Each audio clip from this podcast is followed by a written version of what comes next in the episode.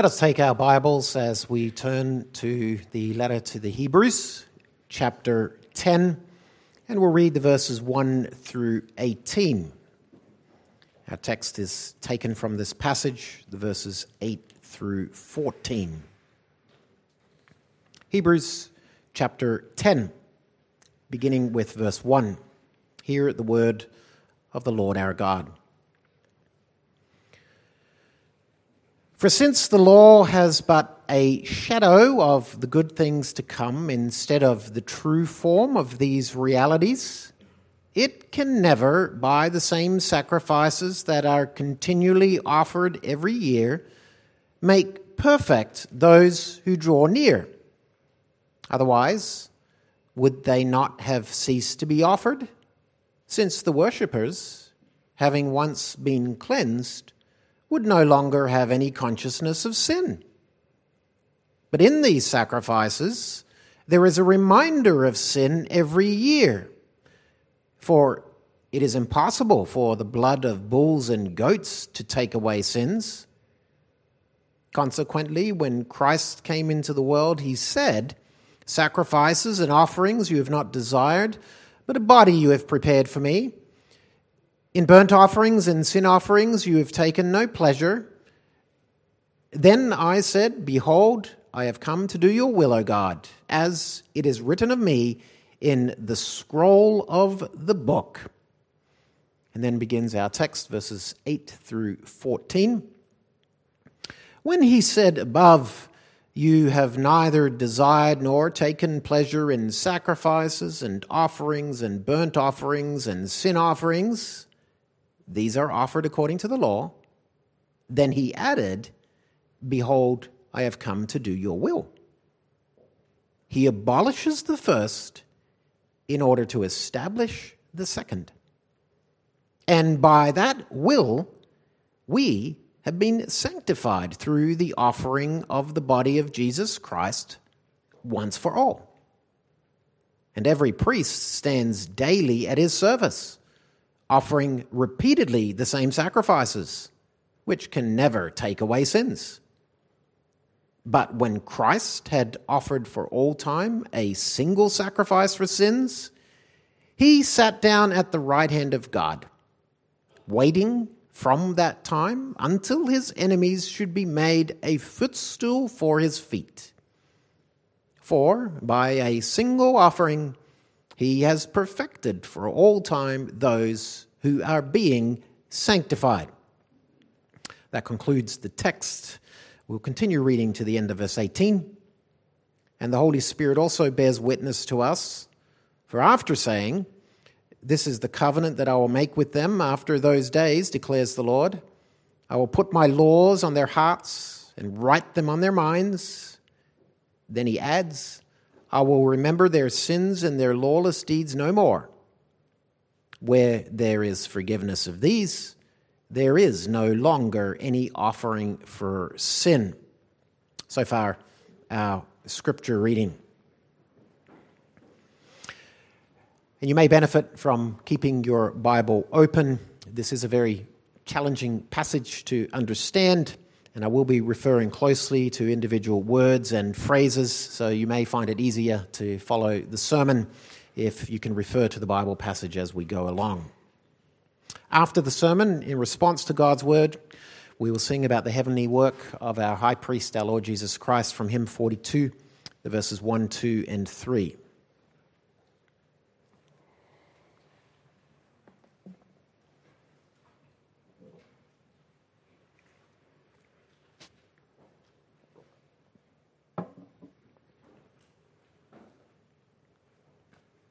Beloved congregation of our Lord Jesus Christ, how would you explain to somebody what being a Christian is really all about? Now, when I have conversations with the youth of my congregation in Bunbury and in catechism classes, it becomes apparent that the average person today no longer knows what it means to be a Christian. Most of our youth know.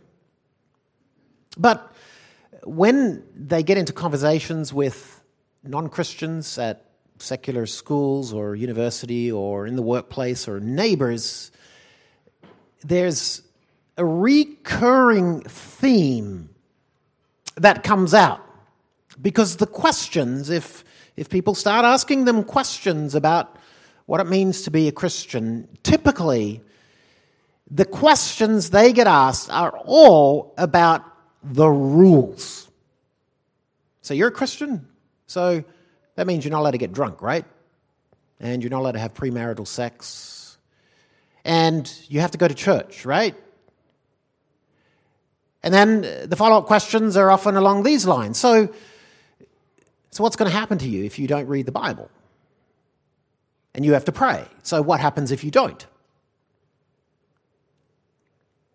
See, in the minds of the average person today, that's what being a Christian is. Being a Christian means sacrificing. Sacrificing good things, sacrificing the better things, the fun things of life. Sadly, we live in a time where the average person today no longer will necessarily know what it means to be a Christian. We cannot assume that when we use the label Christian, that people really understand what that is. Now, I have three comments to make about this common understanding about Christianity. The first one is that when you get asked questions like this, you can tell people that the kinds of things that God forbids are things forbidden because He is wise and He knows that they are inherently wrong and they're inherently destructive. And so when God forbids hatred and strife and selfishness and covetousness or sexual morality or any other sin. He is forbidding it because it harms and it destroys. The second thing you can say in response to questions like this is that being a Christian isn't just about the things that you can't do, it's also about the things that you can do. It's about good things, wholesome things. And when God requires something, it's because it is something that promotes life and it promotes relationships. So when God requires faithfulness in a marriage, it's because it's going to promote human relationships so that they flourish. And that's the kind of thing God wants. He calls us to show things like love and joy and patience and peace and gentleness and kindness. Good things. Even the day of rest is a good thing.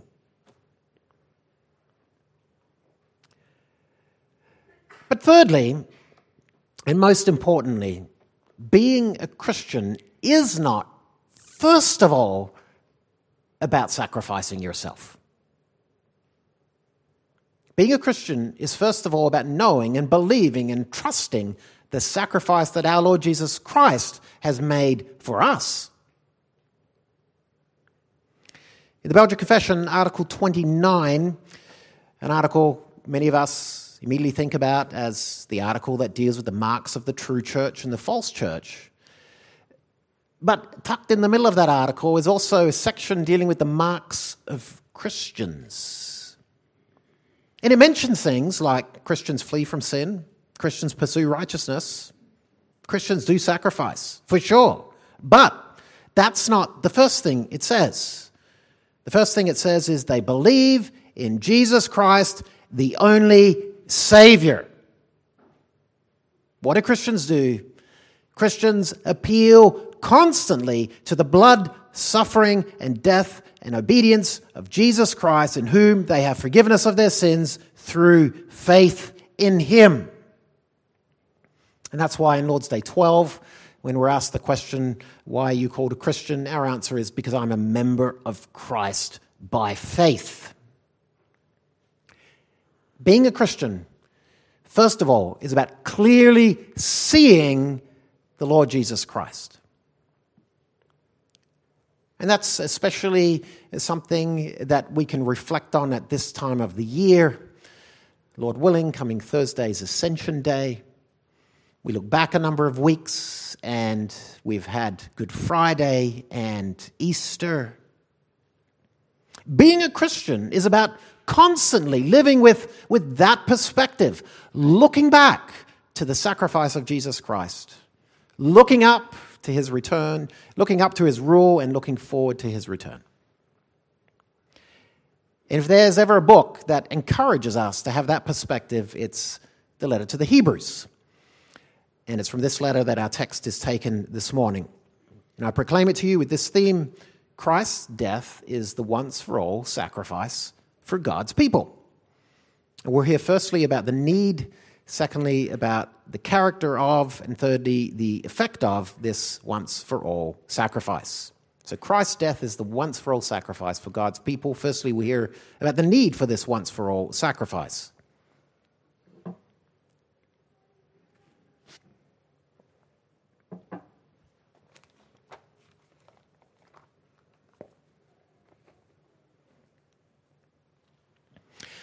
Now, in Hebrews chapter 10, Hebrews is a letter that frequently quotes the Old Testament and applies it to the work of Jesus Christ. And in Hebrews 10, the Old Testament passage that's being quoted and applied is Psalm 40. And in your Bibles, you'll see it in verses 5, 6, and 7. Depending on your edition, it might be in italics, it might be set out like poetry, but that's a direct quote from Psalm 40.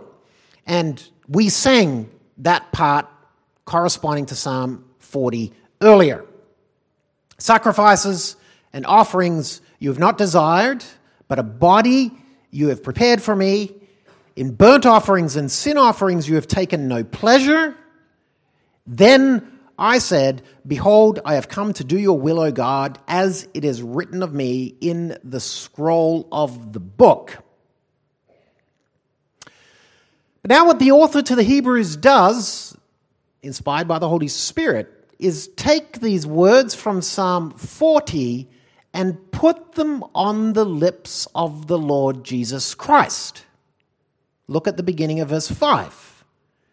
Consequently, when Christ came into the world, he said, and then come the words of Psalm 40. So, what the author is doing here is teaching us something about the purpose of Christ's coming. Christmas, his coming into the flesh, his taking on our humanity. He writes about that extensively in chapter 2. What is the goal? What is the purpose of the Lord Jesus taking on humanity? He explains that by saying that as the Lord Jesus comes into the world, he is saying these words of Psalm 40. Because the Lord Jesus coming into the world is a voluntary act. It's an act of the love of God. It's an act that God did not have to do, but in his love for sinners, for his bride, the Lord Jesus comes into the world as the bridegroom. And What's that coming all about? What's the real purpose of it? Psalm 40 is going to tell us the answer. Because the Lord Jesus Christ understood the Psalms. The Psalms are about Him. Remember, after he is resurrected from the dead and he's journeying to Emmaus, and there are two disciples with him, and they have all kinds of questions about this news that they've heard that Jesus has been resurrected and he has died. And what does Jesus do? He opens the scriptures with them. He shows them that what he is doing has been foretold in the Old Testament prophecies he also opens the book of Psalms with them.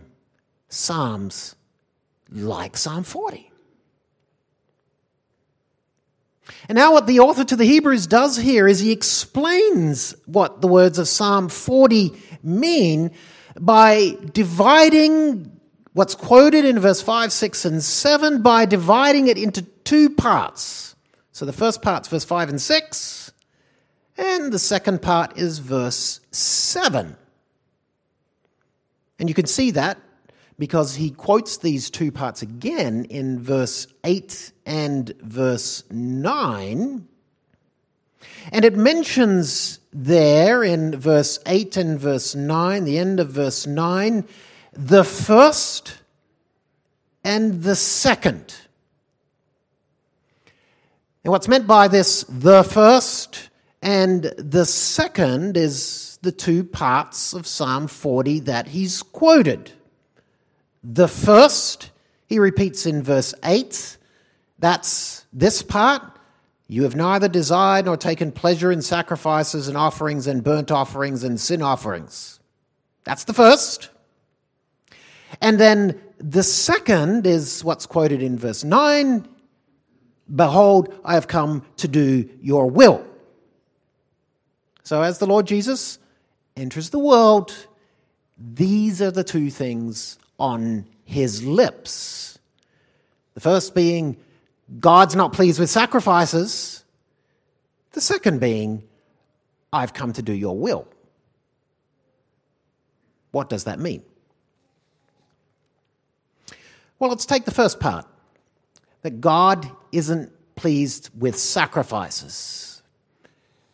Why would that be the first thing that the Lord Jesus says as he comes into the world? What are sacrifices about? Well, if we look at the big picture of the history of mankind, the sacrifices, as we're familiar with them from the Old Testament tabernacle and later the temple, the sacrifices are necessary rituals that are there because of the fall into sin.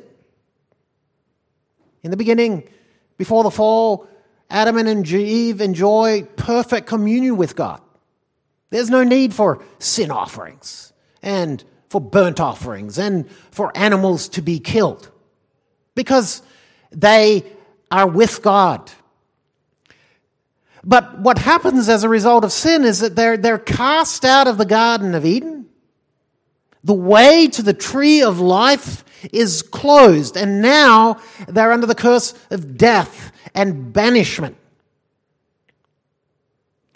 And so, in that new dispensation after the fall, God shows that despite mankind's sin, He is a God of grace. And time and again, He announces grace to sinners. Right at the beginning, the seed of the woman will crush the head of the serpent. And in the life of Israel, the entire sacrificial system is reminding and teaching God's people that although they are sinners and although they don't deserve access to the tree of life, God is going to provide a Messiah. And the Messiah is going to come and he's going to die on their behalf. And so, as a result, they are going to be reconciled to God. Sinners though they are, they are yet received by God. And for that to happen, punishment for sin is essential. See, and here we start to get a sense of what the sacrificial system is really about, even though there are a multitude of different kinds of sacrifices. At the heart of it all is the idea of animals dying, death. This is my death, your death the death of sinners, which all sinners deserve before a righteous and holy God, spiritual death, eternal death. And through the sacrifices, the Lord is teaching his people sin does separate you from God. Sin does result in death. Sin is very serious. Don't minimize sin. But God's also teaching his people I provide a way out. You don't die. That's what the message of those sacrifices was. For the Israelite, the message was the animal dies in your place. Now, in the Old Testament, there was a multitude of sacrifices, and the author to the Hebrews, by quoting Psalm 40, is going to make mention of several of them. You'll see them mentioned in verse 8 sacrifices, offerings, burnt offerings, sin offerings, all offered according to the law. Now, the sacrifices, the first one mentioned, could be a reference here to what was called the fellowship offering or the peace offering. And the animal was killed. There's the common element. The animal was killed, but you would only burn the fat, and then the Israelite and his family could enjoy the meal. And this was a very visible picture of restored relationships and of fellowship with God. The second one mentioned is offerings. And this can refer to things like the grain offering or cereal offering, something typically made out of flour, like some cakes or baked goods, even raw grain. Oil would be added, or frankincense, and, and an offering that showed dependence on the Lord. Next mentioned is the burnt offerings. And in this case, after the animal was killed, the entire animal was consumed with fire, except the skin. And before this happened, the Israelite had to place his hands on the animal, showing an act of transfer. The animal is his substitute. And last mentioned are the sin offerings. Here too, Eh, there was an offering made as a way of pointing to atonement for sin. In all of these sacrifices, the overall bottom line is sin deserves death, but a substitute dies instead. And so, taking them together, especially with those added words at the end of verse 8, these are offered according to the law the author of Hebrews is showing that here we have a picture of the entire Levitical sacrificial system as required by the law of God. And it's concerning this entire sacrificial system that, that Jesus now says, as, as he comes into the world, he puts these words on his lips that God is not pleased with them. Verse 5 sacrifices and offerings you have not desired. Verse 8 nor taken pleasure in them. And here we start to wonder what is meant. Didn't God desire these sacrifices? Isn't He the one who said that the Israelites had to do them?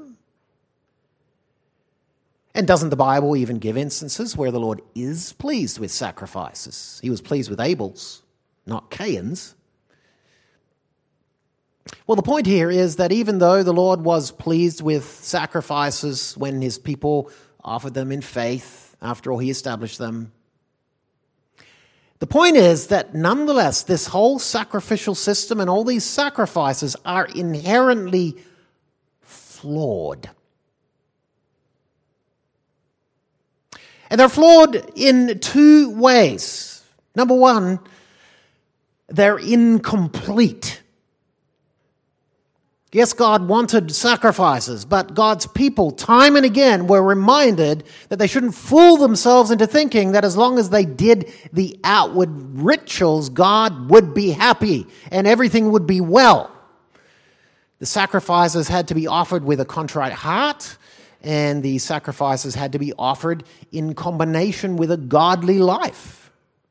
Think of how the Lord Jesus Christ constantly needs to declare condemnation and even woe on the Pharisees. They may have been going through the outward religious rituals, but they neglected the more important matters like mercy and love so the Lord isn't satisfied simply with the religious rituals. More is needed. They're incomplete. The second flaw, and this is the really important one, that Hebrews is drawing attention to is they're incapable. Number one, they're incomplete. Number two, they're incapable. Not one single sacrifice could take away a sin. Not a thousand sacrifices combined could take away a sin. Yes, God was pleased with them. God established them. God had a purpose for them.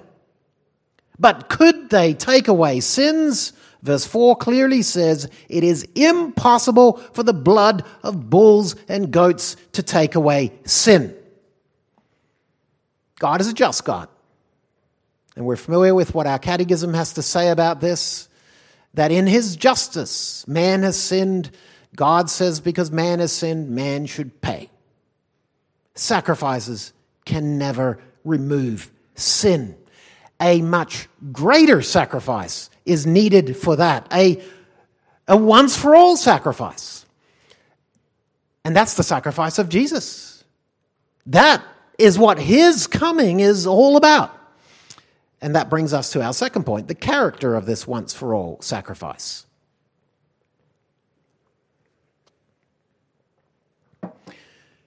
Because as the Lord Jesus comes into the world, the second thing that is on his lips is Behold, I have come to do your will.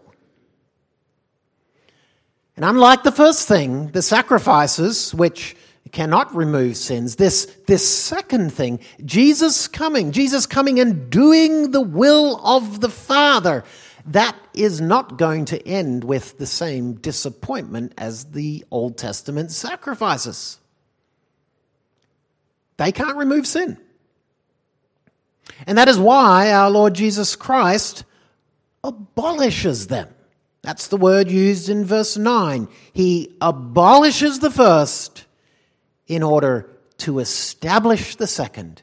Jesus Christ comes and does what those first sacrifices have all been pointing towards, and in that way he fulfills them and removes the need for them. And he does that by carrying out the will of his Father. Central to understanding what being a Christian is about is to think about what our Savior does by taking on our human flesh, a body, a body very familiar with sickness and death, a body very familiar with understanding what it's like to live in a fallen, broken world, a body that submits to the will of the Father in everything. Now, first of all, that involves submission to God's will in the sense of His law. Throughout the life of our Savior, He is constantly submitting to the perfect and righteous requirements of his Father. He obeys in everything. Not once will you find an example where our Savior falls short of God's commandments. In everything, he shows perfect love for the Father, perfect love for those around him, the neighbor.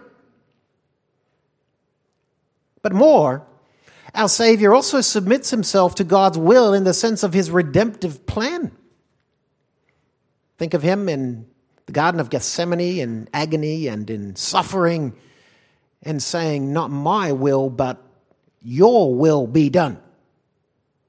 Our Savior submits to God's will, His plan for him, even though that plan means he is going to a cross, even though it means he's going to experience the hellish agony of God's wrath, even though it means he's going to experience death in its fullness in our place. That's why he's come. And that's what he is going to do. His death on the cross is not just an unfortunate accident. It is not just some unfortunate human injustice. No, it happens according to the will of God because this is how sinners like you and like me are going to be saved on the cross, we see the high priest, Jesus, and we see the sacrifice that the whole Old Testament system has been calling for and, and pointing towards. Jesus Christ, true God, true man, righteous man, suffers the wrath of God, suffers the death that all those Old Testament sacrifices were about, suffers the death that I deserve, that you deserve, in full, in all its horror. And in his sacrifice, we see things that we don't see with the Old Testament sacrifices. Oh, there's blood, there's death. But in his sacrifice, there is not a animal who resists. No, he is the Lamb of God. He does not resist. He submits. He is both the priest and the willing sacrifice. He voluntarily lays down his life for sinners like you and me. And that's why, with his sacrifice, there's a different verdict. The verdict is not, this is a sacrifice that I have not taken pleasure in. No, this is the Son in whom the Father does take pleasure. And this is a sacrifice in whom God delights in, for it's the sacrifice he has designed. And that's why when this sacrifice happens, all of creation rejoices. We read how the earth shakes. We read how dead people are raised. Death itself is overcome. We read how the temple curtain is torn pointing to the fact that the entire Old Testament system of sacrifices is no longer necessary because in this death of Jesus, the power of sin is broken and death has been endured to its full. And now the people of God have life and are accepted by Him now and forever. In the Old Testament, we do see wonderful things in the sacrifices, but they're, they're at best shadows and in Jesus Christ, we see the real thing that those shadows have always been about. And now, because of Him, paradise is unlocked. And the way back to the tree of life is opened up. And that's why the author to the Hebrews, flowing on from this text, is going to make a number of delightful contrasts between the Old Testament priests and the great high priest, and between their sacrifices and his once for all sacrifice. And you'll see that contrast in verse 11, 12, 13, 14. Their work is never ending. They stand, it says, daily, offering repeatedly the same sacrifices which can never take away sins. Do you see the contrast? They do it daily, they do it repeatedly. Jesus, on the other hand, says, verse 14, by a single offering. Verse 12, a single sacrifice. He has offered it for all time. Verse 11 says, the Old Testament priests stand course they stand. They can't sit down. Their work's never done. Jesus, says verse 12, sat down. His sacrifice is complete. And so he sits at the right hand of God. Their sacrifices, says verse 11, can never take away sins. But Jesus' sacrifice, says verse 12, he offered for all time a single sacrifice for sin. Verse 14, he has perfected for all time those who are being sanctified.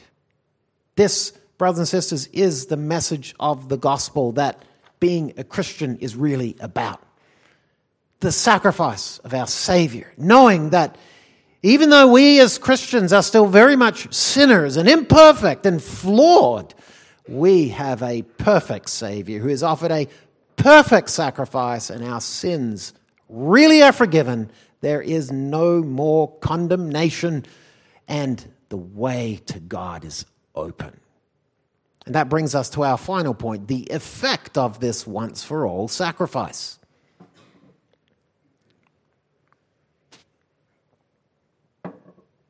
Because what's the impact of this sacrifice? And this is a big point in Hebrews. The first impact is We don't need that Old Testament set of sacrifices anymore. Verse 9 says plainly, Jesus has abolished that. It's fulfilled. There are shadows. We now have the real thing. And so today, when we have sacraments, when we have baptism, where there's no blood, there's water pointing back to his blood. When we have Lord's Supper, we have bread and wine, there's no blood, there are signs pointing back to his blood. Today, when we worship the Lord, we don't come carrying our private lamb or goat or bull. We come clinging in faith to the sacrifice of our Savior, knowing that because of that, we are dressed in white robes of righteousness. But there's more. Verse 10 also says that by that will we have been sanctified. Where does that word sanctified occur more often? Well, it occurs throughout the Old Testament because it's another word for holy, set apart. It's a word we even use in our baptism form. Parents are asked about their children. Do you confess that though they're sinners, they are sanctified in Christ? This is a covenantal word. And it's a word that refers to the fact that as part of God's people, we are set apart in the covenant of grace. In ourselves, we're not holy. In ourselves, we're not qualified to serve God. But that's the promise of the gospel for believers and their seed in the sacrifice of Christ. We are holy. We are set apart. We are clean. But there's more yet. Verse 14 also goes on to say, by a single offering he has perfected for all time those who are being sanctified. And this word perfected has a very special meaning. It's, it's a word that can have the sense of being consecrated for service. So the idea here is that in ourselves as sinners, we can't come into God's presence. We're locked away from the tree of life. But when we believe, when we are covered with the all sufficient blood of our Savior's sacrifice, we are sanctified and set apart. We are perfected. We are ready and accepted to serve. And that's why, flowing on from these verses, comes the encouragement of verse 19 Brothers, we have confidence to enter the holy place by the blood of Jesus, by the new and living way that He opened to us, for us through the curtain that is through His flesh See, through the blood of Jesus, we can now come into the presence of God. We don't have to be afraid, even when we come with our sins and our shortcomings and our failings, that He's going to reject us. Oh, when we come through the blood of the Lord Jesus, with all our flaws, with all our sins, God accepts us. He hears us when we pray. He receives us when we worship as we do on a day like today. And He receives us when our life is one of worship. Brothers and sisters, what does it mean to be a Christian? Good Friday is past. Ascension Day comes ahead. But this is the perspective that we need to keep having as Christians. Being a Christian is not, first of all, looking at yourself and your sacrifice and what you are doing. It's part of being a Christian, but it's not what being a Christian is about, first of all. Being a Christian is seeing this big picture. Being a Christian is, first of all, about looking back to Good Friday, looking back to the message of Christ's suffering and death every day of your life and finding great encouragement from that. It's no coincidence in the Belgic Confession when Article 21 makes its confession about the sacrifice, satisfaction of Christ, our only high priest. What's one of the texts referred to? Hebrews 10, verse 14. Listen to this. Here it says, we find comfort in his wounds, And we have no need to seek or invent any other means of reconciliation with God than this only sacrifice, once offered, by which the believers are perfected for all times. Hebrews 10, verse 14. Being a Christian is about looking back to the work of our Savior and his suffering and death. Being a Christian is about looking up to the fact that he's at the right hand of God.